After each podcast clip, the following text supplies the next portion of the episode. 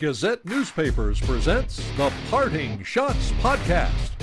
Now, here's your host, Daily Gazette Associate Sports Editor, Ken Schott. Thank you, Scott Geezy, and welcome to the Parting Schotts Podcast. Available wherever you get your podcast. Subscribe today. Thanks for joining me from the Parting Schotts Podcast studio in Schenectady, New York. Well, I'm back after a week off. I spent last week visiting my mom in Philadelphia.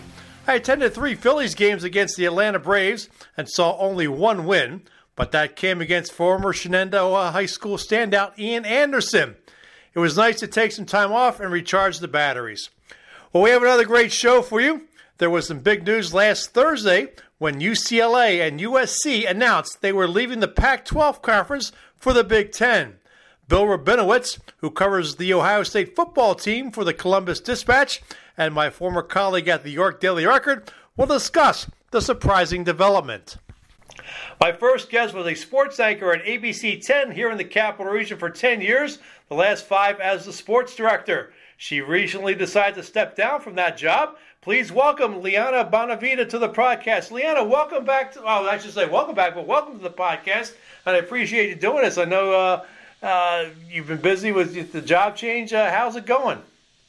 Ken, thank you so much for having me. It's funny, I almost feel like I'm old news already, just a couple weeks out of the job, and just you know doing something completely new. It's going really, really well. I'm loving it. You never know. I, you, you know, you make the jump thinking that it's going to be great, but until you're actually in those shoes and living that lifestyle, you just don't know. And so far, it's been everything that I I had dreamed of and more.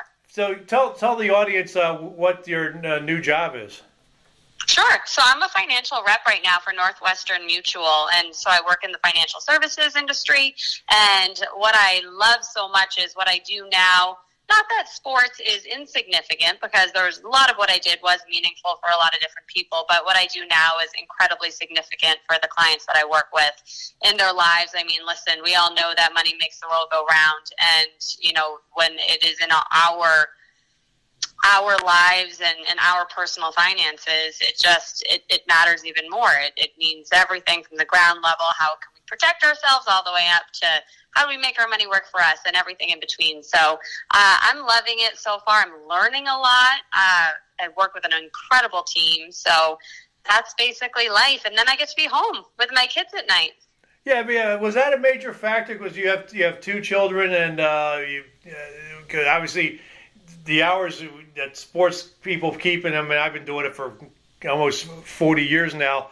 Uh, the hours we keep are night hours, and sometimes we don't get to see the kids, uh, and usually rely on the uh, the spouse. I mean, in my case, my wife, you know, had, took care of Stephen for so many years while I was working. I mean, how difficult was that to you know to, to handle being working nights, not be able to see the kids, and was that was that a factor in changing positions?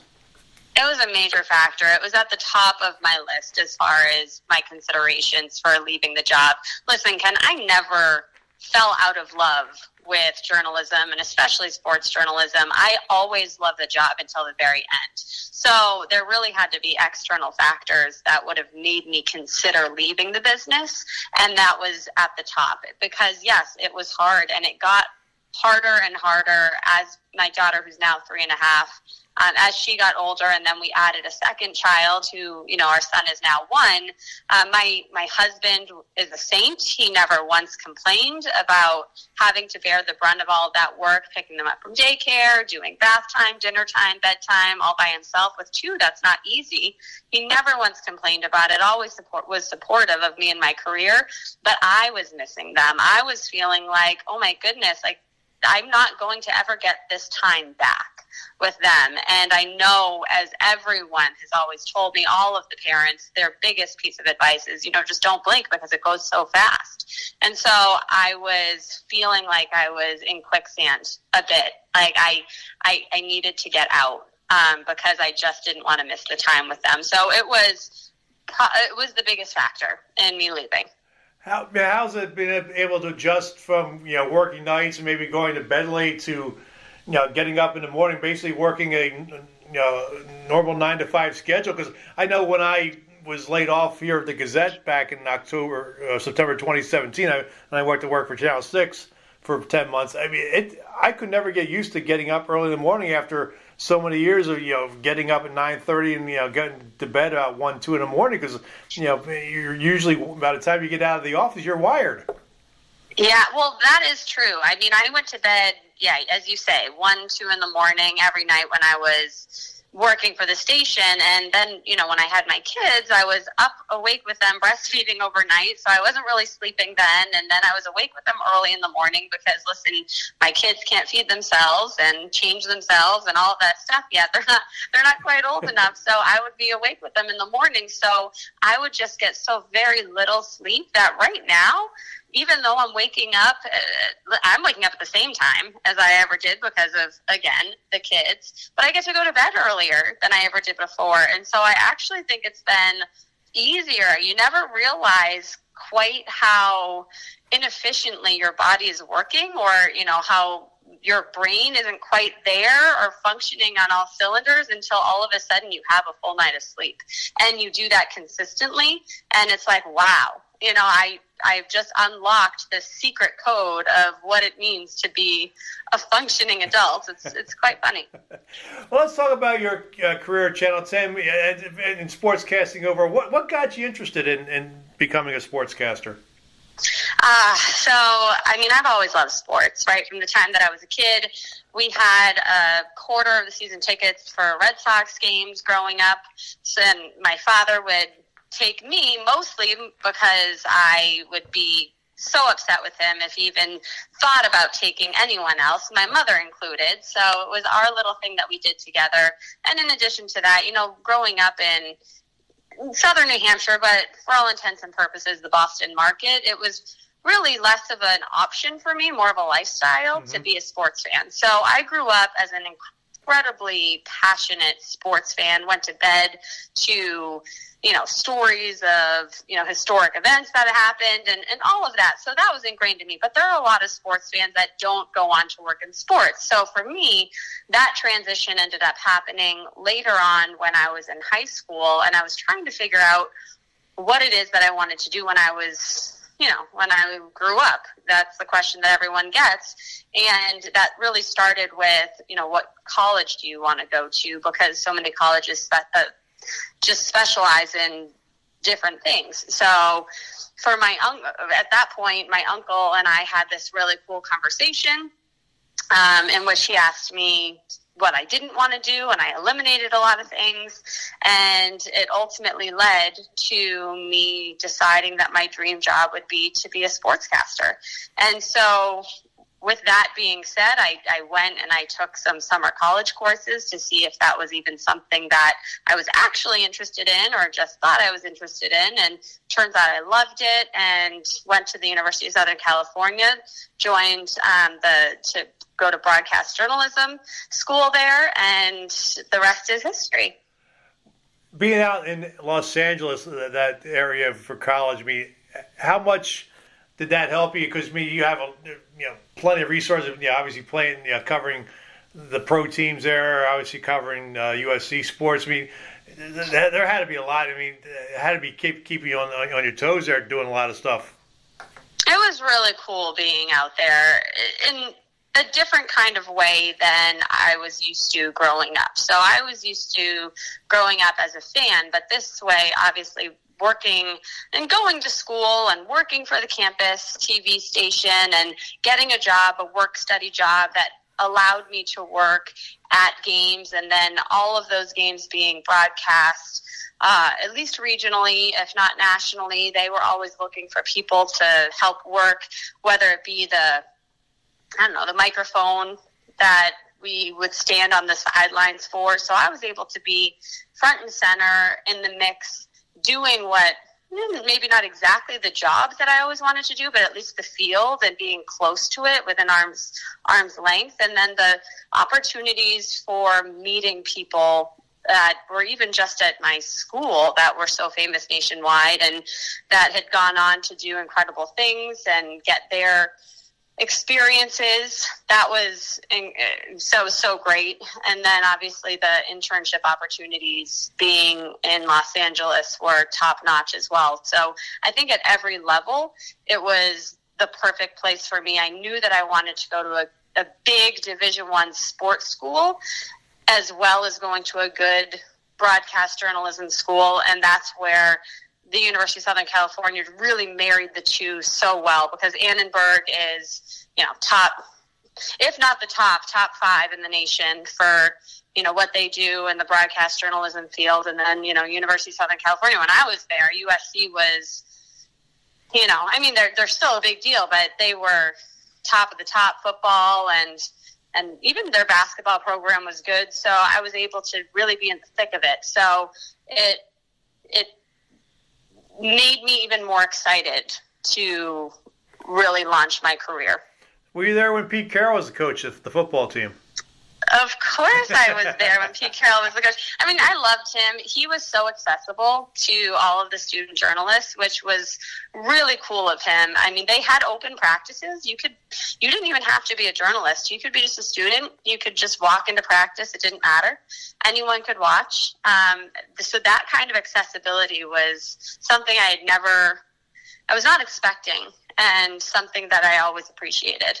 Yeah, it's something we don't see much anymore. There's all limited access. You can fill, like, tape the first five minutes of practice, and they send you out. It's it's way different than uh, when I first started in the business. That's, for darn sure. Uh, let me ask you, uh, who did you idolize in the business?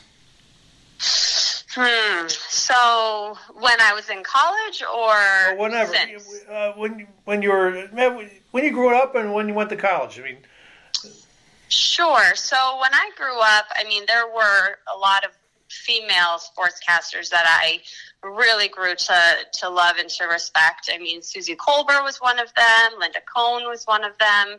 I mean, women who could really stand their ground. Um, in in at that time, a business that was really male dominated, and, and it is still to this day, but less so. There's definitely more room for for women in this industry now and more representation but at that time there was less and i really respected them so those were women i i grew to love but then as i really understood the the business of storytelling and really wrapping my arms around that aspect of my job as being one that I loved the most. Good writers. Um, Tom Rinaldi really stuck out to me. It's actually funny. I'm, I'm not a I'm not a person who gets starstruck. I mean, I've met Tom Brady. I've met, um, you know, Venus Williams. I've, I've met so many people that just, you know, shook their hand and, and didn't really didn't really phase me. Mm-hmm. And then uh, when I covered the Triple Crown American Pharoah, and I was in the same room as Tom Rinaldi was asking questions, I, I felt myself getting all tense, being a little starstruck, which I found so funny because I'm like, you know, the average person might not really care, but I just respect what he does so much by way of storytelling and being able to impact people emotionally. Yeah, yeah Tom Rinaldi is great. Uh, what led you to Channel 10? So I started my career in Binghamton. That was my first job.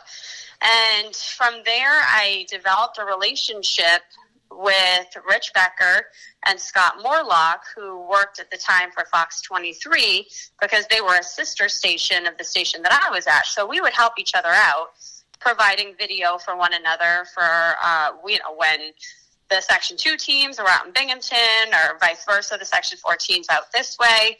And so we got to know each other a bit then. And so when a position opened up at Fox 23, I applied for it and I got the job. And I was so excited to work with um, these two guys who I greatly respected and still to this day are very close with uh, and think that they're some of the top notch in the business. And so um, I worked with them, and then very quickly after I came into town, things just kind of all were moving and shaking. Rich ended up leaving the business, and Scott wasn't at Fox 23 for much longer after that.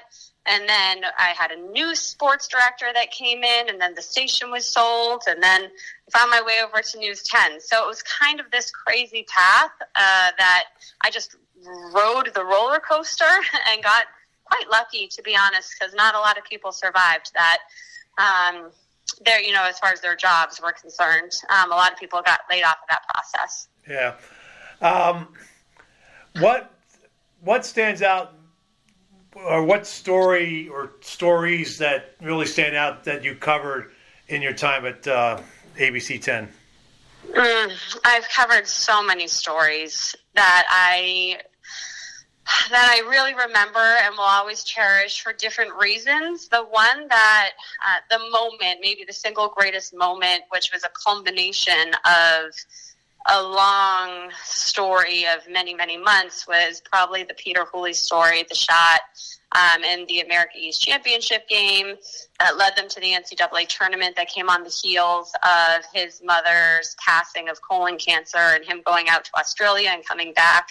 Um, that moment was so emotional, um, and and we had grown as reporters to to really know Peter and his and his family, and and he's a likable kid. So I was able to do that story, and since then I actually did a follow up story with him uh, that we got to run in our coaches versus cancer special that we did a couple of years ago, and and to do that follow up was really cool um, with him, and, and the amount of times that he feels like his mom has influenced his life, like that shot was was one of them, but it wasn't the last one of them. It, it's gone straight on through in his in his wedding and the way that he is now. So that that story is will always be kind of at the top for me, but there's been so many others. I mean, Jessica Padula, who, I mean, she knows that I still love her um, and, and will forever respect her, but she um, had uh, a situation where her husband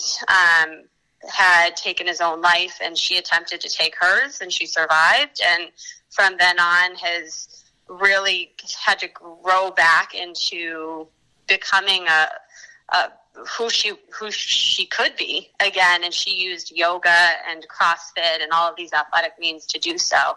And she's incredible too. So i mean there's there's so many. They go on and on and on. Um, and and each one of the people that have allowed me to tell their story have impacted me in a lot of ways. Of course i remember back excuse me back in 2014 we were all down in philadelphia for the frozen four in union college and all of us at the, the friday night before the championship game hanging out at one of the uh, local establishments in downtown Philly. And a group of us, I think you, you were there. Uh, I think Kelly O'Donnell was working at Channel 6. Oh, yeah. And you know, we, we, we had some good times hanging down there. We we had a number of people down there. I mean, I know that there were some photographers from some other stations that were down there, and from mine. Um, I don't I don't remember um, who was there from Channel 13, um, but either way, it, Uh, how crazy is it that a national championship wasn't the first thing that came to my mind? You know, like a local team that won. I was I've just been able to do such really cool things, and that's what this job has afforded me. You mentioned that you, you know more and more women are getting involved in sports. Did you ever face any backlash or discrimination from people and telling you not to, you know, find something else to do? No one would ever discouraged me. I think that there were a handful of times that people were a little surprised. I mean, even I don't want to throw anyone under the bus, but there are there are some people that I know to this day that will admit they'd rather hear their sports from from men. Um, and I don't know if that will ever change for those people, but I've the only I've only had a handful of experiences in locker rooms with you know some minor league teams over the years that either A, I wasn't allowed in the locker rooms, or B, if I was allowed in the locker rooms, you know, weird things would happen. Yeah. But not, I, I don't want it to sound like it was anything drastic because I've, I've not actually been, um, you know, a victim of any kind of sexual harassment in that kind, in that regard. I, I, I don't think, um, or I didn't feel that way. Um, but no, as far as discouraging me from the business, that's not really anything that I've ever dealt with firsthand, and I'm thankful for that. You mentioned you went to USC, and obviously um, we're going to be talking about this a little bit later here here in the podcast, but. Uh, UCLA and your USC announced last week that they're going to the Big Ten. I mean, how shocked were you when you heard that? Because I, I, think that I think caught a lot of people by surprise. You usually hear some rumors going on, but there was nothing. And next thing you know, all of a sudden they're going to they're they're they're done with the Pac-12 after the 2023 season. Yeah, I was telling I was telling some people. I mean, when I was there, it was Pac-10, now it's Pac-12, and now they're going to do the Big Ten. I think the whole thing is a big joke. It, it, listen, Pac is short for Pacific. Like, I don't understand how there are two teams that are any more Pacific than them. Uh, you know, so close to the the ocean and the West Coast, but it is just the way of the NCAA these days. You know, with the moving and the changing and the shifting of conferences, I think it's I think it's nuts, but it is what it is. There's nothing I can do to change it, obviously. What will you miss about the business? Hmm. I will miss so many things. I will miss the the the I will miss mostly telling the stories and being um, trusted to do that. I that creative aspect is something that I will miss the most, but also really the camaraderie that I developed with my team at the station. I worked with some of the best people, and I will always say that my co-anchors, all the the photographers and reporters and producers and directors. I mean, it goes on and on. It's it's a major team that we have, and that everyone needs to do their part in order to put a, a good, clean show on the air, and one that's memorable and one that sticks with viewers. And and I might be the face of that when it comes to sports, but there are so many people that put it on, and I've grown to love them so much. So I'll, I'll miss the people, uh, and I'll really miss the the creative aspect of being able to to to take a story and figure out the best way to tell it that will impact the most amount of people. And then obviously getting into getting into games for free. I mean, that's kind of nice. that's true. that's kind of nice. That, that's a perk that I will. I'm not going to miss the most, but obviously that's a perk that I will one day have to realize. Oh wow, I had it great. You know, one of those things that you never know how good you have it until you don't anymore. Yeah. That will be one of those times. Let's see down the road, if that itch comes back that you want to do it again, do you think you'll follow that, or, are you going to be happy with what you're doing? Hmm, I plan on doing what I'm doing for life.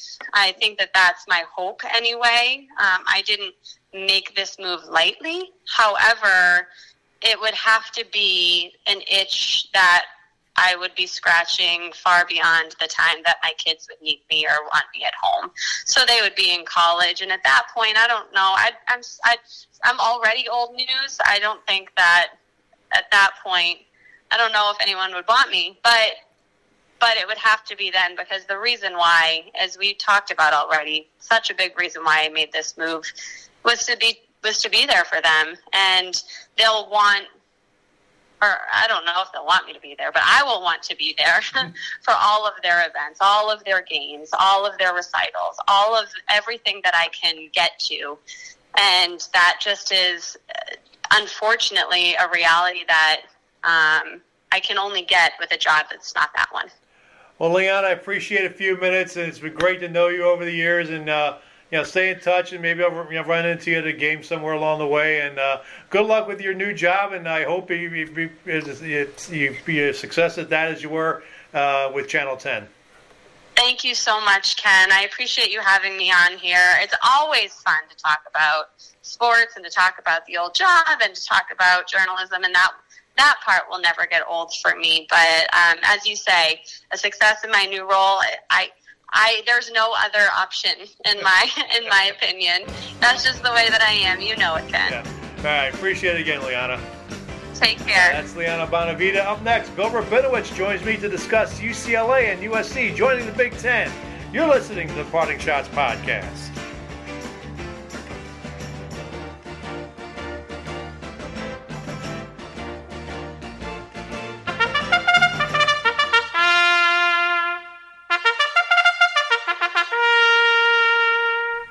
Track is your premier source of horse racing news and events from the daily newspaper of the Saratoga Racecourse, the Daily Gazette. At the Track features racing tips, feature stories, picks by NYRA racing analyst Anthony Stabile and Andy Serling, and direct links to NYRA bets. Check out At the Track at www.dailygazette.com slash at the track. This is U Albany men's basketball coach Dwayne Killings. You're listening to the Parting Schotts podcast with Daily Gazette Associate Sports Editor Ken Schott. Welcome back to the podcast. The college sports world was rocked last Thursday with the shocking news that UCLA and USC are leaving the Pac 12 conference to join the Big Ten in 2024.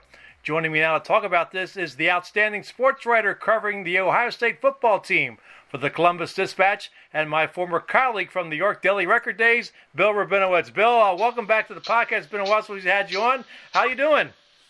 I'm good, Ken. Nice to be on with you. I appreciate you taking a few minutes. I mean, how shocked were you? I mean, I, I don't think I, I don't think there were any rumors about this coming, uh, this happening, and all of a sudden, bam, we're now we've got the two of the most prestigious Pac-12 teams heading to the Big Ten. Yeah, it was it was shocking. I'm not gonna I'm not gonna lie. Yeah, I was caught off guard. I got a text from my editor about it, and I was like, huh? And so I was coming off vacation and, was working on something else, and I thought, you know, but it was real. I mean, it is amazing. It really is. And I've talked to some people who were involved in it, and I kind of said, "Hey, nice job in, in keeping keeping everything under wraps," because I, you know, normally in those situations, somebody uh, in the national media uh, will get it and, and run with it, and and that did not happen. I mean, it was like, and then it was clearly leaked because about five different outlets had it about the same time. So. Uh, it's it's stunning news. It's it's another example of how the college landscape, uh, college sports landscape, has changed dramatically and will continue to change.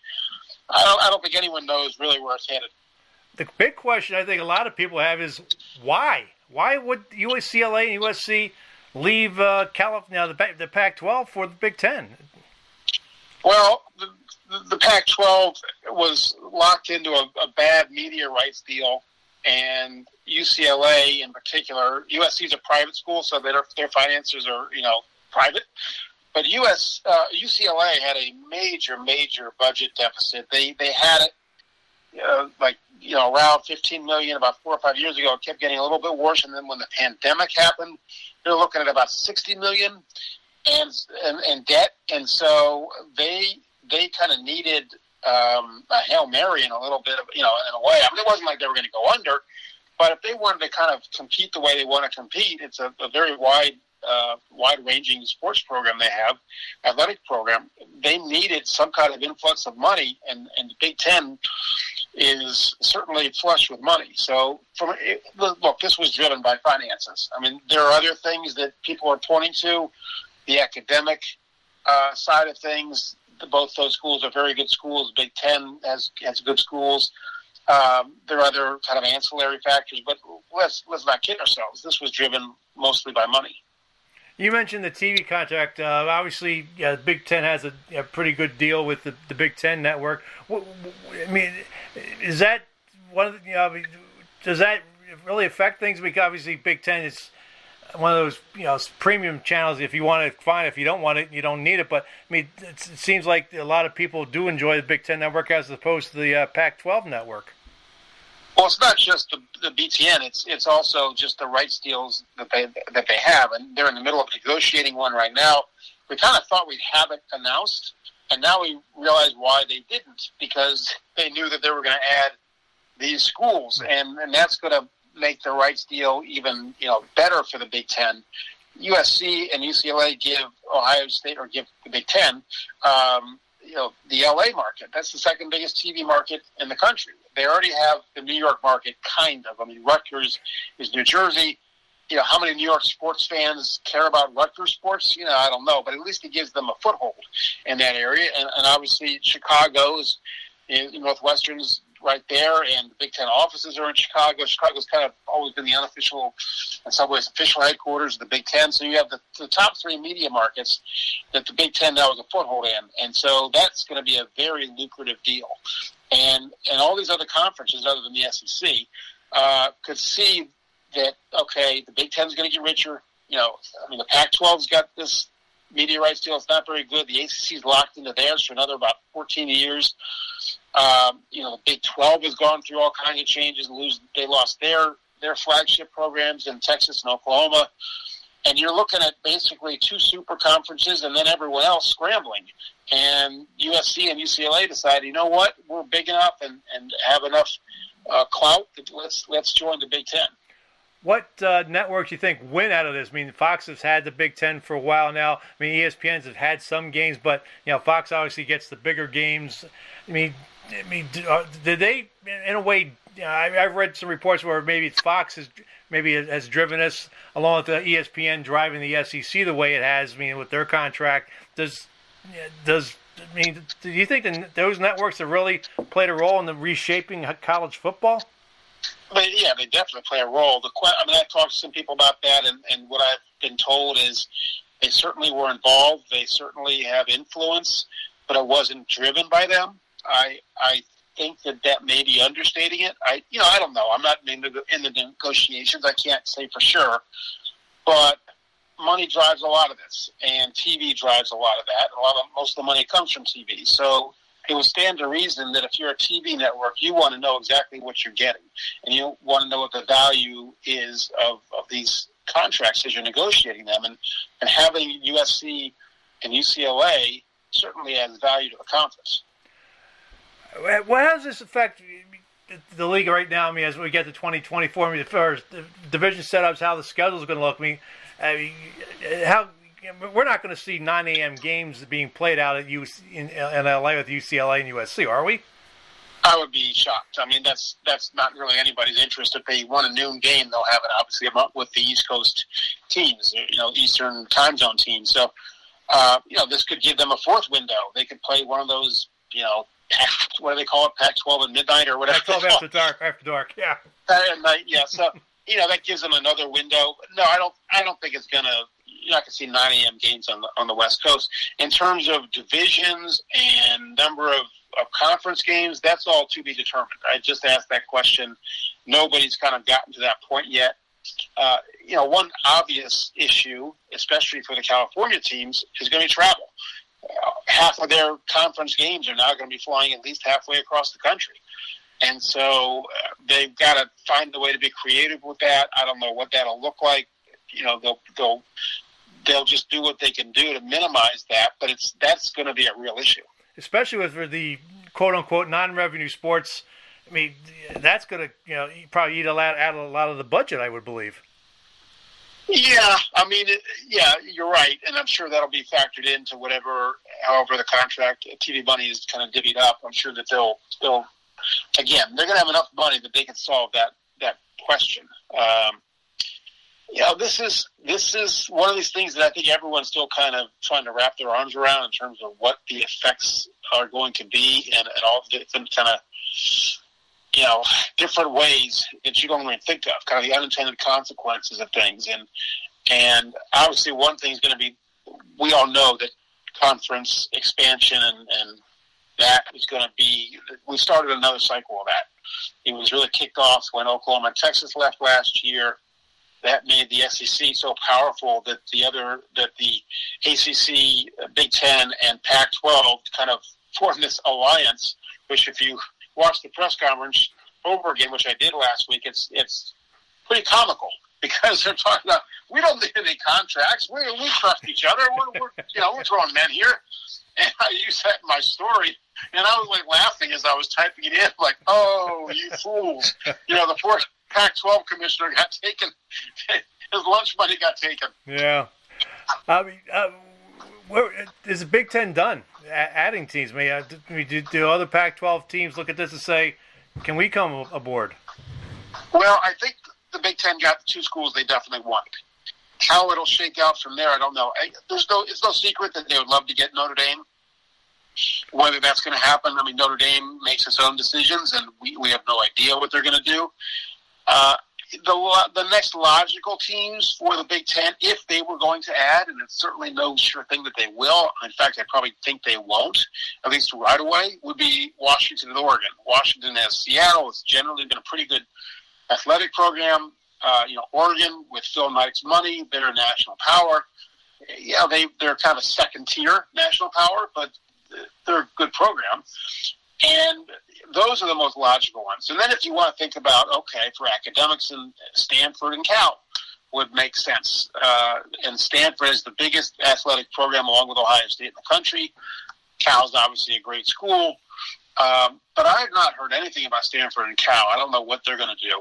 I've heard a little bit about Oregon and Washington, but I don't. I think that the Big Ten, for right now at least, is happy with just adding the LA schools. You mentioned Notre Dame. Obviously, they're in the ACC for other sports, and in hockey, they are in the Big Ten. I mean, could you know, the Big Ten say, "Look, you're here for hockey. Why don't you come bring the rest of your sports here?" I'm sure that they've made that pitch many times already, and I'm sure the ACC has kind of made that pitch to Notre Dame, you know, regarding football. Um, Notre Dame prize, prizes and prides itself on its independence. That's that's been something that they they've resisted Big Ten overtures for a long time. They only agreed to this ACC thing as, as kind of a you know a step in that direction, not all the way. So Notre Dame's its own entity. When it comes to college sports, they're kind of you know there's nobody like them. But there's got to be a point where if you were seeing all these realignments in, in college sports that there may not be room for teams to play Notre Dame. So maybe Notre Dame's got to really maybe, maybe suck it up and say, look, we, we may have to join a conference eventually. You're right. That may happen. But I, I think a lot of people have lost a lot of money trying to bet that Notre Dame's uh, will, will join a conference uh, over the last 50 years or so. Of course, there's a matter of NBC having the home TV rights for Notre Dame games. That, I mean, that's another right. factor in that as right. well. Uh, but just, they have their own contract. I mean, as a selfish question, as I cover college hockey, what are the chances that UCLA and USC join the Big Ten in hockey? Is that, is that a possibility? I have no idea. That's not a question that I've asked or have. Oh, come on, Bill, you're a hockey guy too. Come on, I know you. yeah, yeah. Um, I, you know, I, I think UCLA uh, is trying to get out from under their budget deficit. The idea of adding a hockey program. Obviously, you know, LA has the Kings, so it's not like they don't know what hockey yeah. is. But when you think of California schools, you don't think of hockey. I mean, there is no Pac-12 conference. What's the the farthest uh, west program in college hockey? What probably Denver, Arizona, State, Arizona State. Oh, okay, okay. Well, put it this way: if they wanted to join the Big Ten conference in hockey, they'd be happy. The Big Ten be happy to have them do that. I don't know if that's something that either of those schools is interested in right now. But I, but again, I don't know. What does the future look like for conferences? Are we going to see just two or three at this point? Maybe somewhere down the rest of later this decade. Right now, you clearly have two super conferences. You have the SEC and you have the Big Ten. You know, and they're and they're strong in kind of different ways. The SEC is dominant in football. But you know, you look at a lot of the other sports. Generally, very good in basketball, very good in baseball, but they, for the most part, don't have the wide-ranging sports. They don't have the thirty varsity sports that some of the Big Ten teams do. Ohio State's got thirty-six varsity sports. You look at most of the SEC schools; they're around fifteen or so, or twenty, because they don't play the, the Olympic sports. They don't compete in those. Um, so because you're, in some ways you're talking about quantity versus quality. Oh, that's a, a very gross um, oversimplification. Um, so, but those are clearly the two kind of conferences that that are kings. The ACC is you know kind of in the middle because they look you have Clemson, you have Florida State, you have Miami, and at least football. You know you got some good teams, but their their TV contract's not great. You know they're probably they're locked in though. They've got that contract or that agreement that's fairly ironclad from what I know. And again, I'm not. I cover Ohio State football. I'm not going to pretend to, to know all the ins and outs of the ACC's contract situation.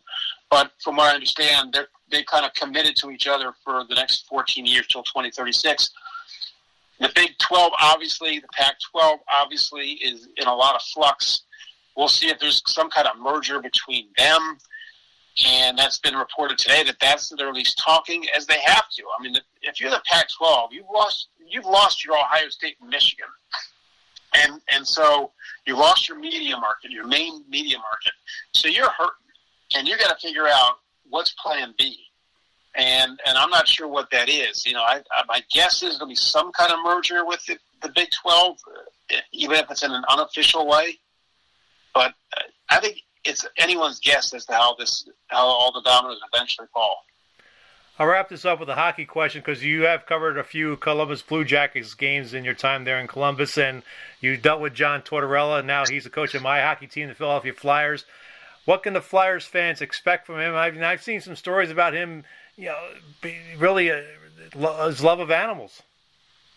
Yeah, it's it's funny. Um, you know, he has this reputation, and, and again, I've just done the Blue Jackets on a limited basis. I'm not a, not like I was around every day, but I was around him enough to get a sense of who he is. And the the image he has really doesn't fit who he is in full. I mean, he is he is unfiltered. He will kind of kind of lose it at times, but I think he's the kind of guy who you know he might lose it and then the next day it's like nothing ever happened. Just it's just like this little storm cloud that blows over. Um, in terms of the animal thing, that's that's real. I mean, we we lost our dog. We had a golden doodle Lucy, who we just loved. We just loved her, and she had this illness, and she died within like four days. And not long after that, I was doing the interview with Tortorella. He noticed her picture on my phone, and so I told him, and he said, "They're designed to break your heart." And it just it gave me more comfort than I really kind of expected. But that's true. I mean, that's what dogs are supposed to do. Yeah. You know, if they do their job, you love them so much that it's heartbreaking when they leave, when they're when they're gone. And so we, we now have another golden doodle we love very much. And so I'm over I'm over Lucy, but you know that at the time it, he, I don't know. It's just something he, that really resonated with me. But yeah, he, he loves dogs. I think he's got horses on his farm. Um, you know, he's an interesting guy. I mean, it's the kind of deal. I know Philly. I know Philly fans. It could either be like the greatest marriage in the world or the ugliest divorce in the world, and I don't know which it's going to be. But I, I could certainly see the potential that that Flyers fans just love him because he's he's blunt. He'll say what's on his mind. He's not going to sugarcoat things. I think that's going to appeal to Flyer fans. Uh, on the other hand, you know, he can be a little combustible, and and so we'll see where it goes. And I don't know that the Flyers are going to turn around right away. How does he deal with with that? Um, but it'll it'll be interesting, and that's what you want, right? You don't want boring. You want interesting. Yes, I mean, we've had some interesting uh, coaches and managers over the years. I mean, Dallas Green with the Phillies, Buddy Ryan with the Eagles. So yeah, Torts sure. fits, Torts fits in just uh, just right there with the Flyers. So it'll be a be interesting to see what happens. Bill, where can people find you on social media? Um, on Twitter at BR Dispatch. Um, that's the main one. I'm on Instagram, but I'm not sure I even know my is on, on Instagram. So Twitter, Twitter's the best place to, do, to find me. Well, Bill, I appreciate a few minutes talking about this. I mean, like I said, I was I was actually down in Philly visiting my mom when I saw the news, and I was like, "Oh my God!" I mean, no, I came out of nowhere, and I knew the man to talk to about this, and you were the man, and I appreciate a few minutes. Well, thanks, Ken. Always nice catching up with you. And give my best to your wife, Erin. Uh, she's, she's a doll. Always enjoyed you too, and we work together as Daily Record.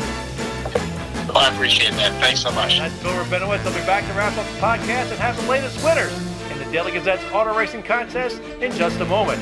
You're listening to the Parting Schotts Podcast.